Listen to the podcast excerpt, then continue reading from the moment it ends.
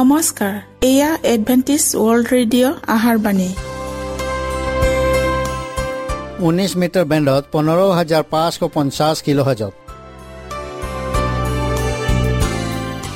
Adventist world radio যোগে অসমীয়া ভাষাত প্ৰচাৰিত আহাৰ বাণী প্ৰত্যেক বুধবাৰ আৰু দেওবাৰ সন্ধিয়া সাত বজাত আহাৰ বাণী শুনাৰ পিছত আপোনালোকৰ কিবা মন্তব্য আৰু প্ৰশ্ন থাকিলে আমালৈ এই ঠিকনাত লিখক। আমাৰ ঠিকনাটি হৈছে Adventist world radio' seven day Adventist মণ্ডলী অসম শাখা লতাকাটা বশিষ্ট গুৱাহাটী সাত আঠ এক শূন্য দুই ন।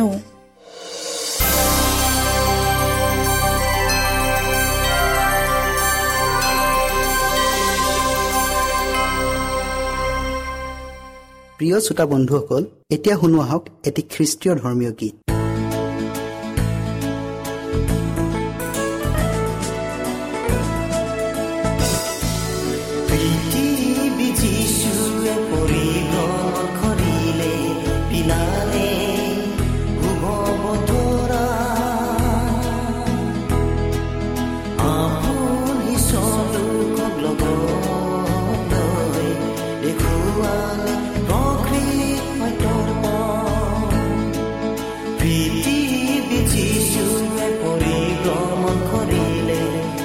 darling.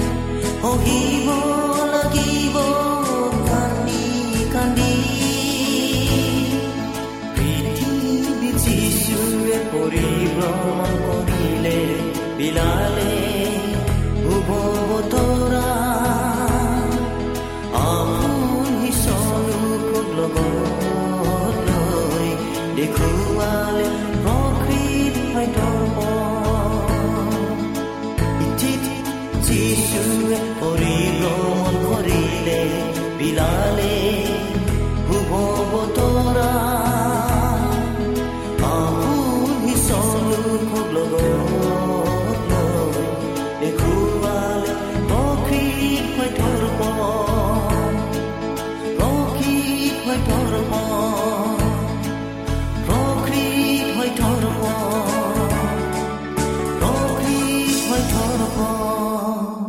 প্ৰিয় শ্ৰোতা বন্ধুসকল আহক আমি খন্তেক সময় বাইবেল অধ্যয়ন কৰোঁ হওক।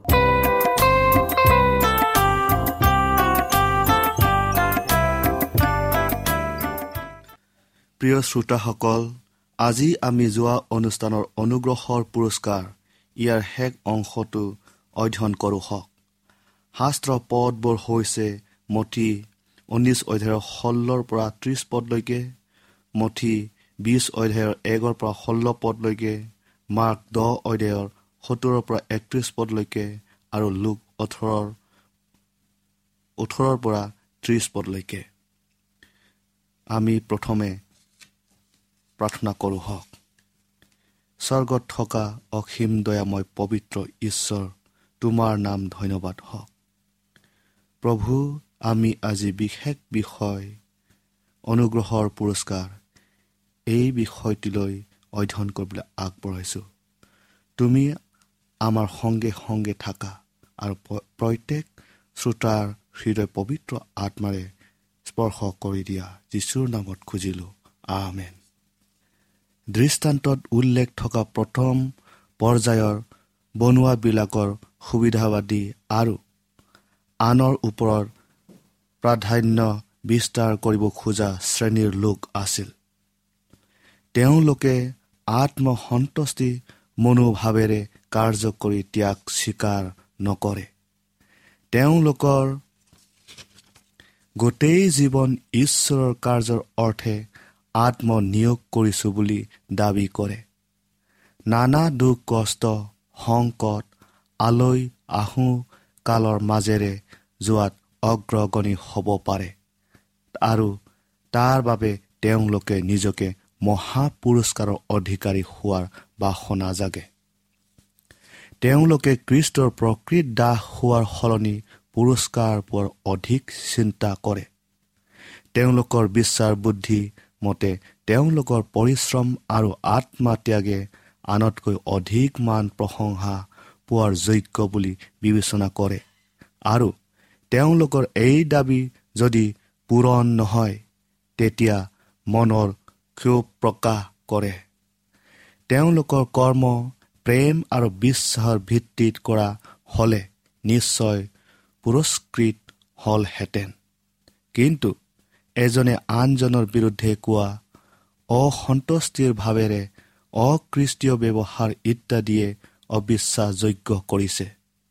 এইবোৰৰ উপৰিও তেওঁলোকৰ আত্ম অগ্ৰগামিতা ঈশ্বৰৰ প্ৰতি অবিশ্বাস কপট হিংসাই মানুহবিলাকক অনিষ্ট কৰিছে। ঈশ্বৰৰ অৰ্থে কৰা কল্যাণমূলক আৰু জনহিতকৰ কাৰ্য তেওঁলোকৰ কাৰণে অপৰিচিত। ঈশ্বৰ আৰু তেওঁলোকৰ মাজত কোনো সম্পৰ্ক নাই এনেকৈয়ে প্ৰকাশ কৰে। প্ৰভুৰ কাৰ্যত সহযোগ কৰাত কিয়ে মধুৰ আনন্দ পায় তাক তেওঁলোকে নাজানে। আত্মতৃপ্তি আৰু সংকীৰ্ণ মনোভাৱে ঈশ্বৰক অসন্তুষ্ট কৰে যিবিলাকে উক্ত নিষিদ্ধ গুণবোৰ প্ৰকাশ কৰে।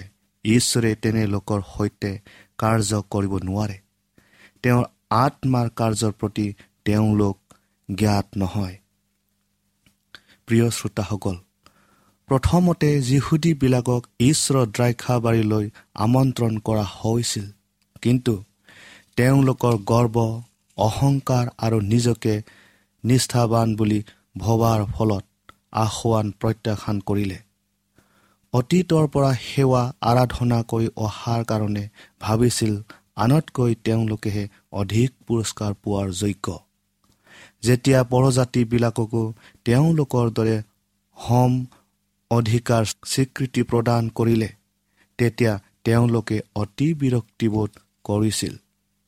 খ্ৰীষ্টই প্ৰথম অৱস্থাতে শিষ্যবিলাকক তেওঁৰ পাছে পাছে আহিবলৈ আহ্বান কৰোঁতে তেনে মনোভাৱ তেওঁলোকৰ মাজত নহ'বলৈ সতৰ্ক কৰি দিছিল। নিজকে অতি ধাৰ্মিক বুলি ভবা বিষয়টো সমাজত ভয়ানক ৰূপ ধাৰণ কৰি বিশ্বাসীবিলাকক পংগু কৰি দিব।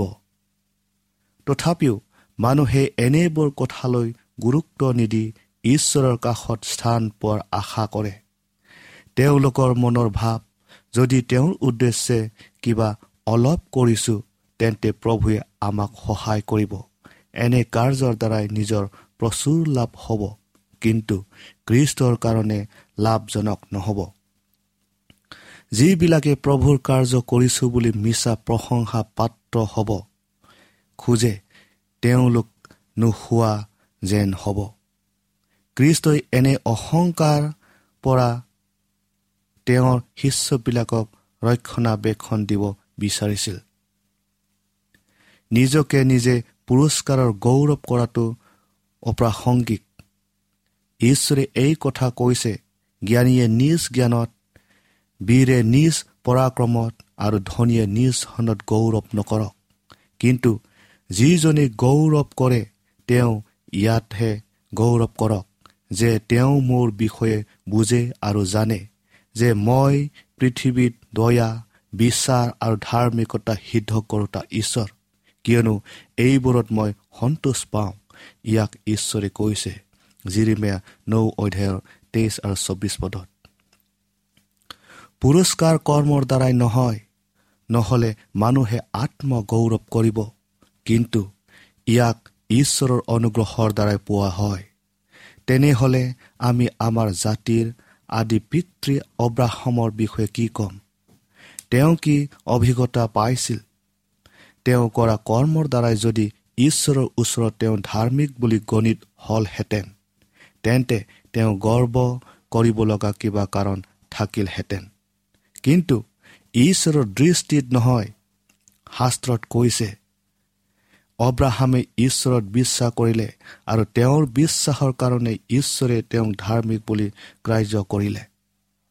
কৰ্মচাৰীৰ বেচ অনুগ্ৰহ বুলি কণিত নহয় তাক তেওঁৰ আৰ্জন বুলি ধৰা হয়। যিজন মানুহে তেওঁৰ কৰ্মৰ ওপৰত নহয় কিন্তু বিশ্বাসৰ ওপৰত নিৰ্ভৰ কৰে আৰু পাপীক ধাৰ্মিক গণ্য কৰোতা ঈশ্বৰৰ ওপৰত বিশ্বাস কৰে। তেওঁৰ তেনেকুৱা বিশ্বাসক ঈশ্বৰে ধাৰ্মিকতাৰ অৰ্থে গণ্য কৰে। সেয়ে নিজৰ কৰ্মৰ ওপৰত নিৰ্ভৰ কৰি গৌৰৱ কৰা বা আনৰ ওপৰত ইৰ্জা কৰা কোনো তাৰ প্ৰয়োজন নাই। কাৰণ এইবোৰৰ দ্বাৰাই ন্যায়েৰে পুৰস্কাৰ প্ৰাপ্ত নহয়। প্ৰথম আৰু শেষ লোকবিলাকেই অনন্ত পুৰস্কাৰ অধিকাৰী হ'ব আৰু প্ৰথম আমন্ত্ৰিত লোকবিলাকে শেষৰ আমন্ত্ৰিত লোকবিলাকক আদৰণি জনাব। আনৰ পুৰস্কাৰ লোভ কৰাজন তেওঁ স্বয়ং কেৱল অনুগ্ৰহৰ দ্বাৰাই উদ্ধাৰ পাইছে তাক ইচ্ছাকৃতভাৱে পাহৰি যায়। বনোৱাবিলাকৰ দৃষ্টান্তই সকলো প্ৰকাৰৰ হিংসা ঘৃণা আৰু সন্দেহ মন পৰিহাৰ কৰিব শিকায়। প্ৰেমে সত্যত আনন্দ কৰে আৰু কোনো হিংসুক কাৰ্যক প্ৰশ্ৰয় নিদিয়ে। যিজনে প্ৰেমক ধাৰণ কৰিছে সেইজনে কেৱল কৃষ্টৰ সৌন্দৰ্যৰ সৈতে নিজৰ ক্ৰুটিপূৰ্ণ গুণসমূহ তুলনা কৰিব। প্ৰিয় শ্ৰোতাসকল আটাইবিলাক বনোৱা শ্ৰেণীৰ লোকবিলাক লৈ ই এটা সতৰ্কমূলক দৃষ্টান্ত। তেওঁলোকৰ কাৰ্যকাল যিমানেই দীৰ্ঘদিনীয়া হওক আৰু স্বাৰ্থ জড়িত নোহোৱাকৈ কাৰ্য কৰক। কিন্তু ভাইবিলাকৰ প্ৰতি প্ৰেম অবিহনে ঈশ্বৰৰ আগত নম্ৰ নহ'লে সকলো পৰিশ্ৰম ব্যৰ্থ। স্বাৰ্থপৰতাৰ দৰে গৰ্হিত কাম নাই। যিজনে আত্মগৌৰৱৰ মতলীয়া হয় অনুগ্ৰহক সেৱ জ্ঞান কৰে অথচ সেই অনুগ্ৰহহে কৃষ্টৰ কাৰ্য দক্ষতাৰে কৰিবলৈ শক্তি দিয়ে তেনে ব্যক্তিৰ হৃদয়ত শান্তি নাথাকে। যেতিয়াই অহংকাৰ আৰু আত্মপ্ৰশংসাত বিৰূপ হৈ থাকে তেতিয়া ঈশ্বৰৰ কাৰ্যত বাধাৰ সৃষ্টি হয়। আমি দীৰ্ঘকাল জুৰি পৰিচৰ্যা কাৰ্য কৰাটোৱে যথেষ্ট নহয় কিন্তু আমাৰ ইচ্ছুক আৰু বিশ্বস্ত মনোভাৱলৈ কৰা কাৰ্যহে তেওঁৰ দৃষ্টিৰ গ্ৰহণীয় হয়। তেওঁৰ কাৰ্যৰ অৰ্থে নিজৰ স্বাৰ্থ সম্পূৰ্ণৰূপে তেওঁৰ সোধাই দিয়াটোহে বিচাৰে। সৰু কাম এটাকো মনৰ সৰলতাৰে আৰু একানপতীয়াকৈ কৰিলে ঈশ্বৰে অতি সন্তোষ পায়। ঠিক ইয়াৰ বিপৰীতে স্বাৰ্থ লাভ মনোভাৱেৰে কোনো মহৎ কাম কৰিলে সম্পূৰ্ণ নহয়। আমি কিমান কৃষ্টৰ শক্তিৰে কাৰ্য কৰি কৃষ্টৰ দৰে আমি কিমান কাৰ্য সিদ্ধ কৰিছোঁ তেওঁ তাৰ পৰ্যবেক্ষণ কৰে। আমি বিচাৰতকৈ তেওঁৰ অধিক প্ৰেম আৰু বিশ্বস্ততাৰে কাৰ্যত অগ্ৰসৰ হোৱাটো কামনা কৰে। যি মুহূৰ্তত আমাৰ আপোন পেটীয়া স্বভাৱৰ অৱসান ঘটিব যেতিয়া অধিপত্য বিস্তাৰৰ অৰিয়া অৰি ভাৱ নোহোৱা হ'ব। যেতিয়া কৃতজ্ঞতাৰে হৃদয় পৰিপূৰ্ণ হ'ব আৰু জীৱনত প্ৰেমৰ সৌৰভ বিস্তাৰ হ'ব তেতিয়াহে কৃষ্ট আমাৰ হৃদয়ত বাস কৰিব আৰু আমাক তেওঁৰ সহকৰ্মীয় স্বীকৃতি প্ৰদান কৰিব। ঈশ্বৰৰ ৰাইজৰ বৃদ্ধিৰ অৰ্থে কৰা কামক প্ৰকৃত কৰ্মীজনে নিজ আৰু কঠিন কাম বুলি গণ্য নকৰিব। তেওঁলোকে মনৰ আনন্দৰে প্ৰভুৰ কাৰ্য কৰিব। ঈশ্বৰৰ আনন্দ কৃষ্টৰ যোগে প্ৰকাশ পায় আৰু সেই আনন্দ কৃষ্টত নিহিত আছে। মোক পঠোৱা জনাৰ ইচ্ছা পালন কৰা আৰু তেওঁৰ কাৰ্য সিদ্ধ কৰা। জোখন চাৰি অধ্যায়ৰ চৌত্ৰিছ পদত। প্ৰভুৰ সহকৰ্মী হৈ তেওঁৰ কাৰ্য কৰাত যি আনন্দ পোৱা যায় সেয়া বৰ্ণনাৰ অতীত এতেকে এই আনন্দৰ জোৱাৰে যেন তেওঁৰ গৌৰৱ বৃদ্ধি কৰক। ঈশ্বৰৰ পৰিচৰ্যা কৰা এয়া প্ৰকৃত উদ্যমৰ ৰূপ। অনেকে উদ্যমবিহীন হোৱাত প্ৰথম হৈও অৱশেষত শেষত স্থান পায়। কিন্তু উৎসাহী হৈ কাৰ্য কৰাবিলাকে পাছত থাকিলেও প্ৰথম হ'ব। অনেকে ঈশ্বৰক গ্ৰহণ কৰিছে কিন্তু তেওঁৰ ৰাজ্য সুদূৰ প্ৰসাৰিত কৰিবৰ অৰ্থে সুযোগ পোৱা নাই। এওঁলোকৰ মনৰ ভাৱ ঈশ্বৰৰ কাৰ্য কৰিবলৈ শ্বহীদ হোৱা বা সুবাৰ্তাবাসক হোৱা আৱশ্যক নহয় কাৰণ বাৰ্তাবাসকজন দৈনিক বিপদৰ সন্মুখীন হয় আৰু মৃত্যু তেওঁৰ লগে লগে থাকে। কিন্তু ঈশ্বৰ বিশ্বাসী বাৰ্তাবাসকজন তেওঁৰ ব্যক্তিগত জীৱনত দৈনিক নিজকে ঈশ্বৰলৈ সমৰ্পণ কৰে। নম্ৰ মনেৰে ওজৰ আপত্তি নকৰাকৈ আটাই আদেশ পালন কৰে। পাৰিবাৰিক জীৱনটো কৃষ্টৰ গুণবোৰ তেওঁৰ যোগেদি প্ৰকাশ পায়। তেওঁলোকেই বিশ্ববিখ্যাত বাৰ্তাবাহক। শ্ৰোতাসকল ঈশ্বৰ আৰু মানুহৰ গুণবোৰ নিৰূপণৰ নিৰ্ধাৰিত নিয়ম একে নহয়। আমাৰ জীৱনত ঘটিবলগীয়া বহু ফান পৰীক্ষা দুখ দুৰ্ঘটনাৰ পৰা ঈশ্বৰে আমাৰ অজানিতে ৰক্ষা কৰি আহিছে। আমাৰ দুৰ্বলতাবোৰ তেওঁ জানে।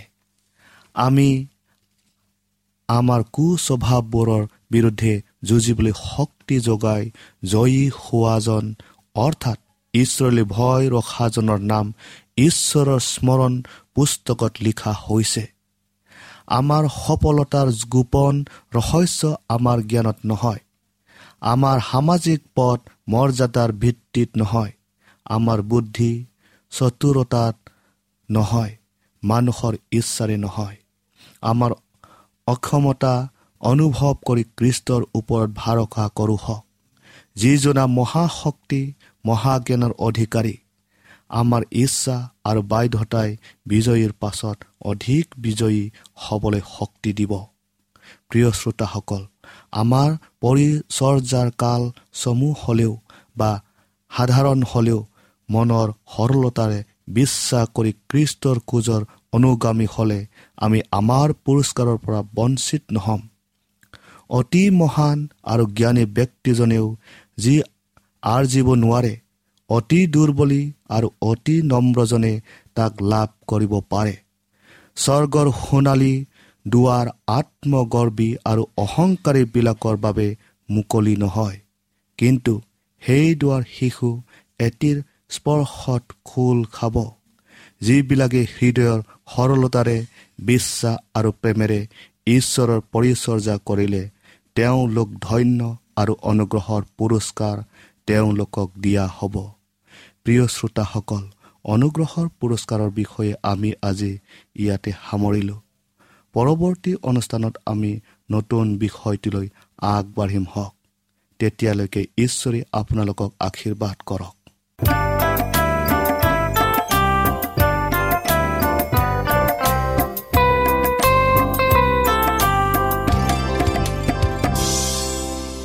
ইমানপুৰে আমি বাইবেল অধ্যয়ন কৰিলো এতিয়া আকৌ শুনো আহক এটি খ্ৰীষ্টীয় ধৰ্মীয় গীত।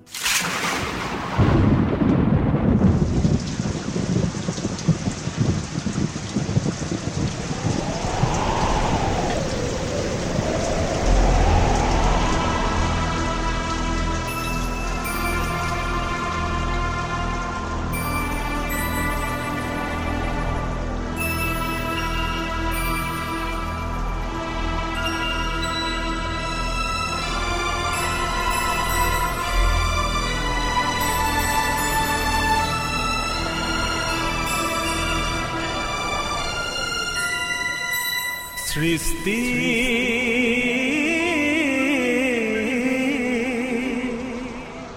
আদিতে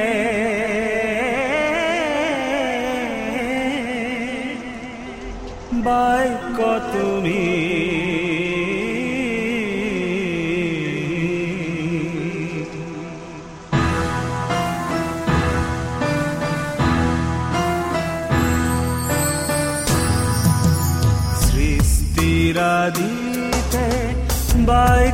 তুমি কৰিলা সৃষ্টি বিশ্ব ব্ৰহ্মাণ্ড বিশ্ব ব্ৰহ্মাণ্ড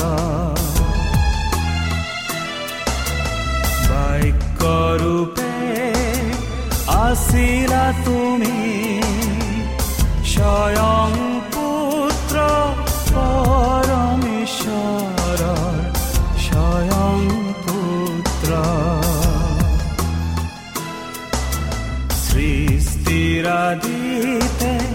বাক্য তুমি। তুমি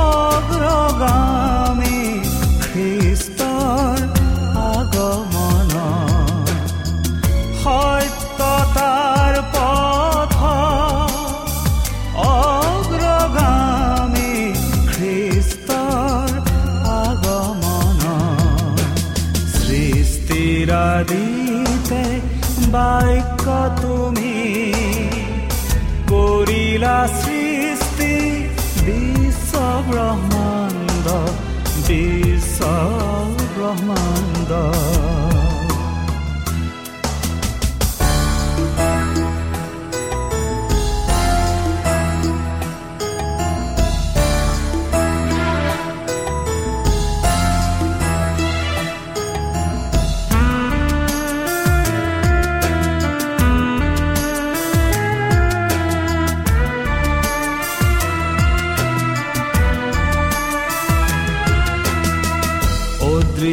অদৃশ্যজন হ'ল প্ৰকাশিত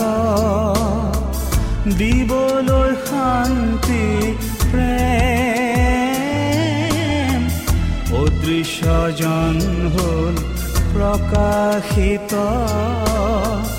দিবলৈ শান্তি প্ৰেম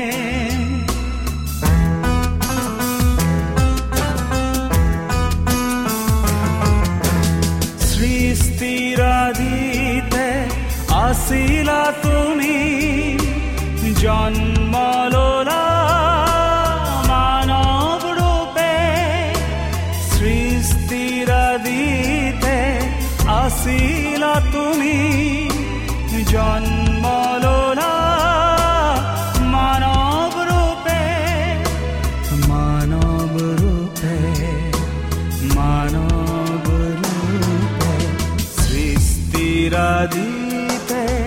বাক্য তুমি কৰিলা সৃষ্টি বিশ্ব ব্ৰহ্মাণ্ড বিশ্ব ব্ৰহ্মাণ্ড